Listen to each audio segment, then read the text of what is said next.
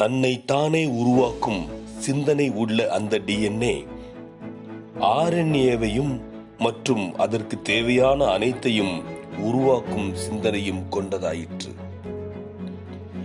தன்னை தானே உருவாக்கும் சிந்தனை உள்ள அந்த டிஎன்ஏ ஆர்என்ஏ மற்றும் அதற்கு தேவையான அனைத்தையும் உருவாக்கும் சிந்தனையும் கொண்டதாயிற்று.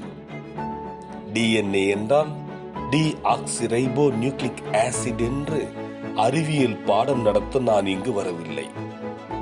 டிஎன்ஏ என்றால் டிஆக்சி ரைபோ நியூக்ளிக் ஆசிட் என்று அறிவியல் பாடம் நடத்த நான் இங்கு வரவில்லை. சிந்தனையின் தொடக்கம் இந்த டிஎன்ஏ என்றால் டிஎன்ஏ உள்ள உயிரனைத்தும் சிந்திக்கும் அன்றோ. அதனால் தான் சொன்னேன் சிந்தனை அலை என்பது மனிதனுக்கு மட்டுமல்ல உயிருள்ள அனைத்திற்கும் உரித்தானதே என்று. என்ன அலைகள் நினைவலைகள் மன அலைகள் உள்ள அலைகள் எல்லாமே சிந்தனை உள்ள அலைகள்தான் என்பதை சொல்லவும் வேண்டுமோ? வாருங்கள் சிந்திப்போம். ஜன்னப்பா.